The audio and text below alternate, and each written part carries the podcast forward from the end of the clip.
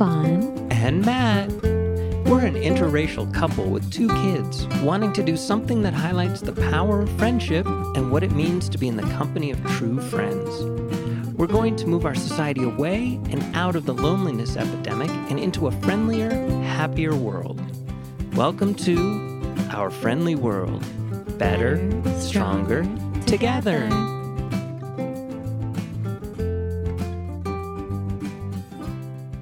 Welcome back, everybody. Hello. Hello. How are you? Hello, everyone. What are you up to? Hello, Hmm. Martine. Hello, Wendy. Hello, everyone.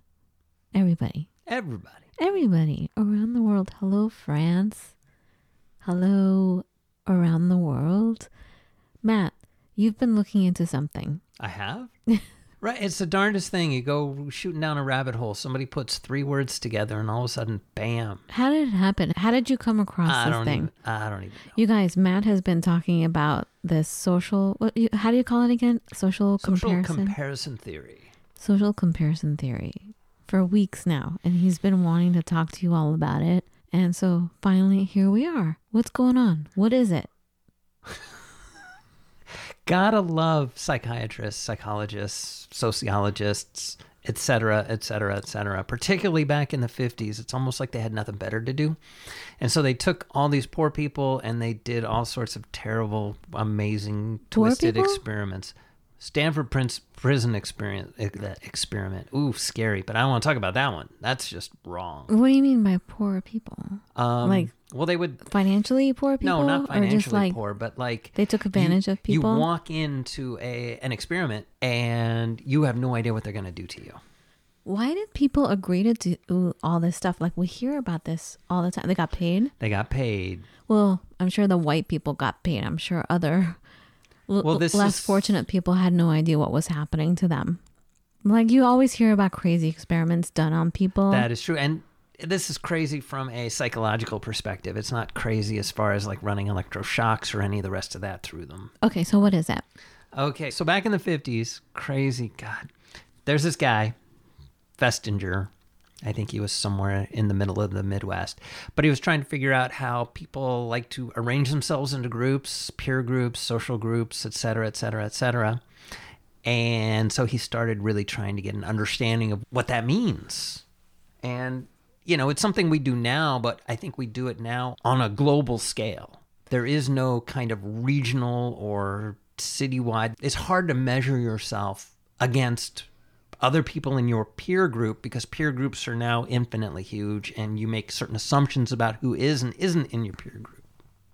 Well, do people do we even have peer groups anymore? Because it feels like we don't really have that community anymore. So it's more like you're seeing people on TV and you're seeing people that are famous out there. And we try to relate to all these people that are unrelatable. You know, like people used to watch the Kardashians. Right. You know, Right. and what how how in the world can you relate to these people? And They're unrelatable. Well, and that's the weird part is because they try as hard as they can to be relatable. It was like when Bush was running for president. I was just, you Bush know, I was just a little little boy at this point. But when he was running for president, they made a big deal about the owner of the Houston Astros, Texans, I don't know, baseball team. God help me, gonna get crucified for that. Anyways, they made a huge deal about him going to Walmart to buy socks. I remember that. I Like, mean- oh, look at how he's just like one of us because he buys his socks from Walmart. Right. He took those socks and threw them away 30 seconds after he left that. I mean, I mean, come on. yeah. You know, he probably had custom hand knitted socks from virgin wool from blah, blah, blah. And it was like, it was all over the news. Like, ooh, George Bush buys socks from Walmart. And Like, that- look at how he's one of us. and that makes him relatable. But it was such an opportunistic, like, It depends on which side of political spectrum you live on, how you react to that. but that was publicity. That was pure. It was great publicity. Exactly. But that makes him relatable. And so what we're seeing in this day and age of the influencer, et cetera, et cetera, these people want to be relatable to the maximum number of people possible. And so they can afford and can curate the experience of seeing them, of quote unquote being with them in a very relatable way. And so you start to, we can't help it. It's kind of like we're wired to compare ourselves to these people. And you can't compare yourselves to them, But we do. but we can't help it. But, but, but, but. And so this is why sometimes we get excited when we view one of these like pop celebrities as being bad, like what um, Elon Musk is currently going through over Twitter. He's getting raked over the coals. And from a subjective point of view, it's it's a little daunting and uncomfortable. Oh my God. I so want to say something right now. But that makes us quote unquote feel better about ourselves because we can't help but compare ourselves to others in our peer groups. And this is one of the things he determined. And also, and this is a really messed up part, is once we've decided who's in our peer group, we will literally go out of our way to keep them in our peer group, to keep them quote unquote down. What do you mean by that? Well, he again, welcome to the world of experimentation. So he formed these. He figured out how to pair people. He figured out how to build these peer groups, and he would have people inside of them that generally shared the same opinions, similar abilities, because this is also how we differentiate ourselves. And he would manipulate the environment in such a way that you would make the decision as to whether or not to keep down somebody in your peer group and most people voted to keep most people took steps to keep them down how messed up is that Wait, I, you always lose me here, Mm-hmm. and I don't know why. Can you re explain that again? yeah yeah and this was one of the more kind of uncomfortable like factoids he kind of he dug out of this. So he he created these groups and these groups were generally concerned with people of similar socioeconomical similar socioeconomic um, folks similar opinions similar abilities even. And he constructed an experiment where one person in the group could perhaps be seen as being no longer belonging or moving out, out and up, upwardly mobile out of this social group. But you and or you and someone else could choose to block that. And I don't remember exactly what the crux of the matter was, what the particular experiment, how you were able to do this. But they found out that in like 70% of cases, they would actually block the person from leaving their social group and keeping them down. Is this like the crab theory? Like how they talk about a bunch of crabs in a bucket. When one crab figures out how to leave the bucket, they pull him down. Yeah, they pull maybe. the crab down. Have you heard of this? I have. Is it like that? I think so. Um, it's just And why is that? Is that because people feel threatened that their group will disappear if one person leaves? Well, I then everybody else can I leave and he'll like- be the only one that's not successful? I think it's like what we go through every time, you know, ev- it's it, it feels like every time we decide to move, people take offense to the fact that we would dare leave our current location, which is typically where these people are. Like why would you ever want to leave dot dot dot. Yeah, a lot of people stopped being friends with us once they realized the miles involved in our move. Right. They like said, "Oh, okay, well, I guess that's it for our friendship." They literally said that. right. I'm like, "Really? It's a small world, seriously? Like you wouldn't want to have a friend over here that you can visit or like have a connection with?" They literally in- ended the friendship. Right. And it's it's so bizarre in this day and age where you know We're so global. we're so global communications are so global and we're able to video chat phone. We can literally text anybody any second of the day but even video chat we figured out how to overcome most of the barriers there. It's like what you say, we offend or people get offended because they feel like you're insulting their way of life. right but that's us moving out of a peer group that's how they perceive it and in point of fact that's kind of how we're wired to perceive it because we're used to having a peer group we can physically be present with our Elks Lodge, our Boy Scout troop, our high school class, our, you know, fill in whatever blanks you want So, there. what do you think the deal is? Why why do people try to block you? Great, great question. If you ask anybody, and I mean anybody, how do you compare yourself uh, in gen and you say in general, which isn't a fair statement because people always kind of think about their peer groups, they don't think about the world. But if you ask everybody, you know, how good of a driver are you? Or how good looking are do you think you are? Or or or or, or. The most common answer is Above average? exactly. It's like that documentary we saw 20 something years ago. Mm-hmm. Yeah, it's people cir- like us. It circles around that exact same train, absolutely. So we saw this documentary that was done by these guys. I think they were from New Jersey or something, or maybe It was an Brooklyn. East Coasty thing. Yeah, they these two men did this documentary. And then recently, somewhat recently, there was a movie called the same title. It's not that. This was this was a documentary that was done.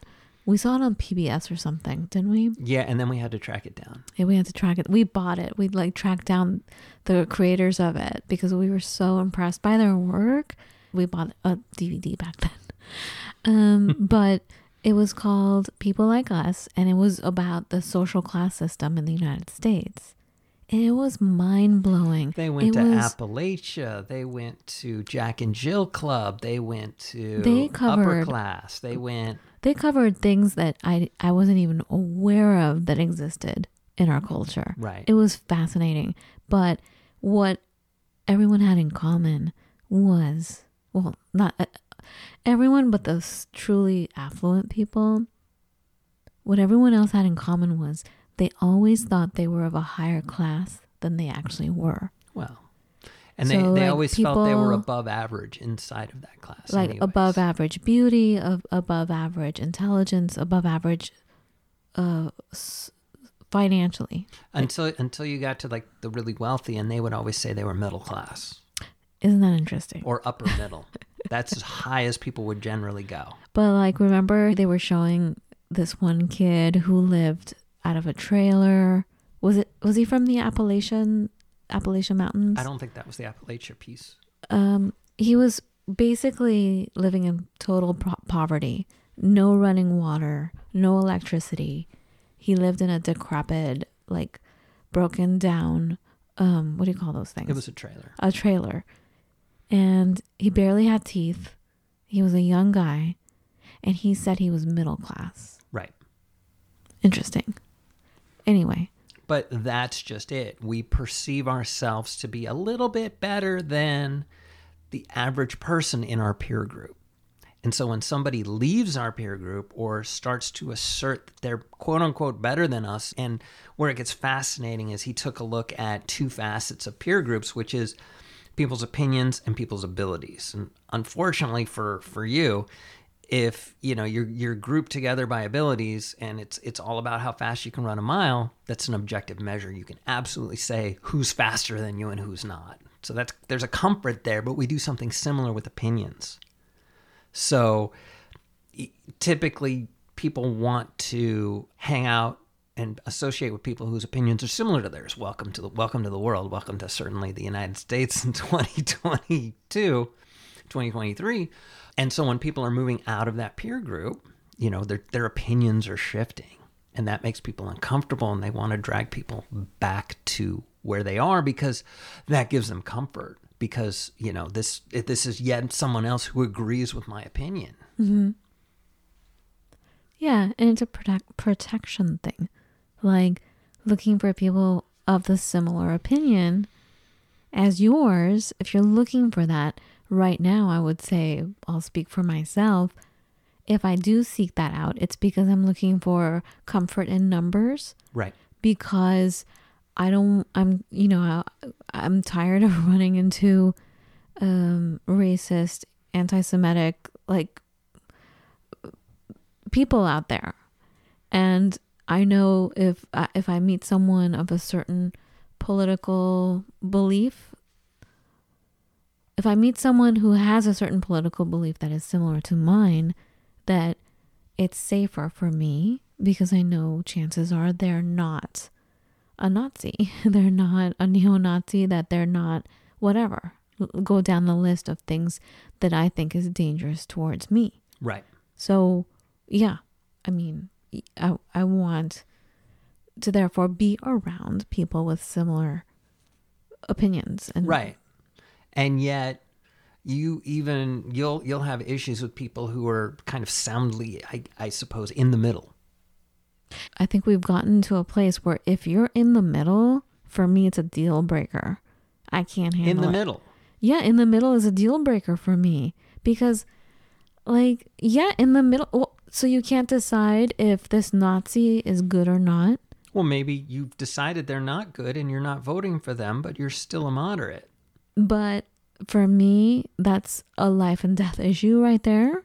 So if you're in the middle about that, you're going to be in the middle about possibly saving or destroying my life. So I'm just I'm I just don't talking about a moderate now. I'm not talking about someone who's like tilting one way or the other. I'm just talking about somebody who I don't know, maybe they have a, a, a jumble of kind of left wing and right wing kind of thoughts and beliefs. I think I understand what you're saying, but what I'm saying is if I feel so threatened that if this person isn't on board with me 100%, then I don't want that person in my circle. And there you go. And that's how we tend to arrange ourselves in social groups, Right. right? Yeah. That's- And and in point of fact, and there you go. That's another thing he found in like 1954 he's doing this stuff. And you know, we haven't evolved really from here at all. But he figured out, I mean, here here's the word divergent. If you're too divergent, he- discovered that's it. You're out. You're out of the group or people in that group won't even want to talk to you, which is exactly what you're describing. It happens in business too. At the office, I was divergent Mhm. and asked to leave. It seemed like a lot. And there you go. And and there are ways of being convergent. What's that? Well, like I remember one of the things that kind of made people think very well of me is when I joined the football pool at work. Particularly because I didn't do as well as maybe I should have. I was below average in it, which made everybody feel good who was part of that social group. Except for me, of course, because I sucked. But hey, Do you see a do you personally think that there's a way out of this? This is how we're wired and we just need to understand that this is this is where we are but um, where where the problem that i was coming to it from is where we kind of started which is where we have this nasty habit of let's say finding an influencer because they make funny videos or they say things that i agree with and comparing ourselves to this person who's living this carefully curated perfect facebook life You know what that reminds me of? Is can I interrupt or do, do yeah you? feel free Okay, so this reminds me of the person that you turned me onto years ago, Guy Kawasaki. ah guy Guy Kawasaki, and this one book that you shared with me way back then. One of his books was um, The Art of the Start. Yep. Was that what, it- what it was? mm-hmm And it was when the minis were coming in. Remember those minis, the cars? They they redid the minis, like the old school minis, and Yeah. then everyone started driving the minis. And he was saying, take a good look at who's driving these minis because it seemed like such a young car, a young hip car that, you know, like the kids would buy it. But he's like, take a look at who's driving the minis. Guaranteed, in almost all the cases, the driver will be a white haired person, meaning an old person. And he was right. As soon as I read that and I looked, every owner of a Mini that I saw had white gray hair. Right.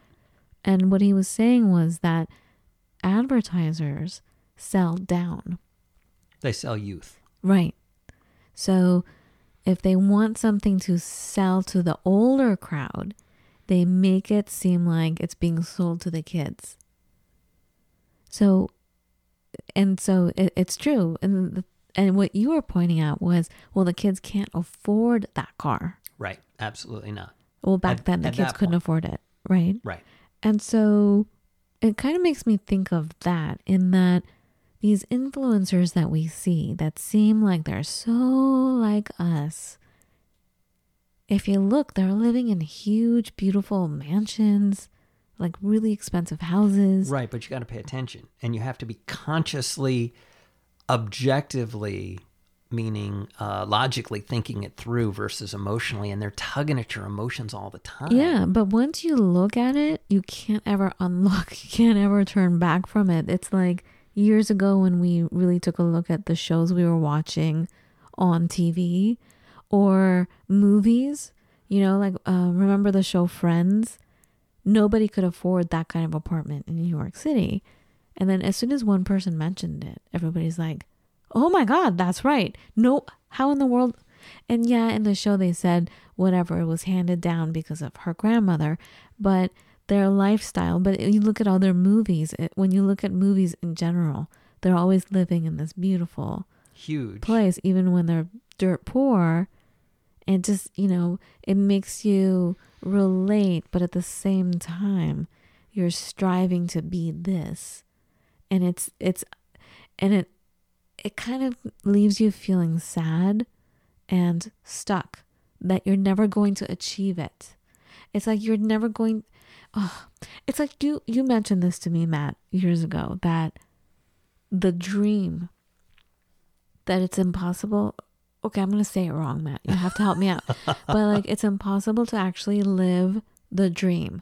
Like how they say, "Oh, you know, um you you can you can build anything you want in America. You can do anything you want. You can achieve any kind of status you want." But truly is that the case? Well, let's let's be super careful there, okay? No, but do you remember the conversation? I I Could do. you replay it because I don't remember the exact words. I said the American dream by and large is unattainable. That's what I said. Yeah. However, and this is the fun part, and this is why people still pursue it, it's not completely impossible. It's not 0.000% impossible. It's very, very difficult to land it. And the pictures that were fed, which were things, you know, say post war boom, Post World War II, post World War II boom. Yes, the post war boom. because we're at The war all the time. and all the rest of it. Yeah. Um, this would have been 1940s, late 1940s, 1950s, early 1960s. You know, you could get a job in a factory and you could afford a multiple bedroom suburban house. You could afford a washing machine. You could afford a car. Like everybody was into. It was around the world. I remember Canada. We watched this other documentary on food and how Canada was pretty much the same way. Like everybody during the World War II era, they were rationing everything. Food, like Mhm. you you could only eat certain things. You could only wear certain things. Everything was rationed Right.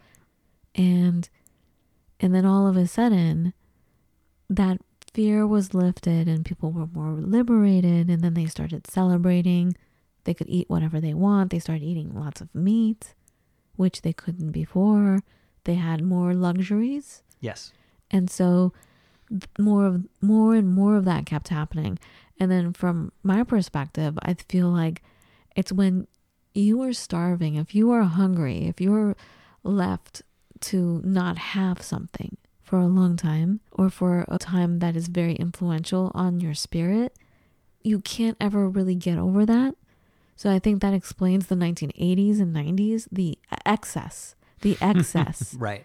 The access to the excess you know you they it wasn't enough No. big is never big enough Nope. big enough is never t- big Right. it, it was you could you couldn't get enough it's like when you watch an animal that's been starving and it gets food and it keeps eating and eating and eating and it'll eat itself to death Sometimes, yes. and i feel like that's what our society especially in the, in the united states kind of that's what happened Right, and that's that was kind of the conversation we were having at that point was you know, the the classic American dream story is not impossible, but it's pretty flippin' difficult. And I think it's kind of stayed there to this point because what you yeah, what you have is you have you know, the 0.0001% is just getting richer and richer and richer and you know, if I'm working and my spouse is working full time, you know, maybe we're not making ends meet, maybe we're just barely making ends meet, things start to get super tricky there. And so that's really that's really the danger and that's kind of my central point from where I started on this thing is as soon as we start comparing ourselves to a to a Kardashian or to a uh, one of these influencers who doesn't have to work for a living because they've already, you know, they have sponsors and they have, I mean, work for a living is a misnomer because they're working pretty gosh darn hard to get their influencers and get their free product and get their, you know, et cetera, et cetera, et cetera. Um, but you know, maybe they got lucky, maybe not. Who knows? And maybe, Maybe I'm- they had um, Maybe they- connections. maybe they had connections. Maybe they had family money they're not talking Mm-hmm. about. Maybe, maybe, maybe, maybe. They had to have something to achieve the level of success that they have. And there you go. and they but make are you, feel like you too can do this and you can't. Well, are you now speaking as somebody who's trying to keep them down or trying to keep yourself down or self limiting or a million other things? And that also feeds into this whole social Mm-hmm. comparison theory, which is tricky Yeah, because I feel separated. because you want to be above average and maybe. well, I too would like to get out of the slump financially that I'm in. Right. You know, I would like to succeed in my career, which I've been struggling at for Right. my entire life, it feels like, you know, and I see these guys doing it. And they're like, and then, you know, then they sell packages like, you too can do it. Just follow me or go to my workshops and pay this amount and, and I will show you how. And they can't. They don't because they don't. It's like recipes. Recipes that are given to you by I don't know, very influential bakers or chefs out there, they'll never give you the exact recipe. So you can never achieve exactly what they are doing. Well, and and here's the fun part. If we take this baking analogy one more step further, because there's a Zen saying that you can't step in the same river at the same spot ever, because the water's always flowing. But taking the recipe example, you don't have their oven, you don't have their altitude, you don't have this precise brand of flour, you don't have Right. these fresh fruits that were grown in this area, you don't and it's the same way I think with a lot of people who would tell you, well, you can replicate my success. Well, the world changes every single day. And mm-hmm. just because something worked three months ago or six months ago or a year ago doesn't mean it's going to work today. And it just doesn't. And so you that's why you have to if you're looking at business and this is a terrible well, this is a challenging place to get business advice as it were, but you have to be limber. And that's really that's really the key. And I think what I realized years ago, and I've forgotten lately, and I just realized it listening to you.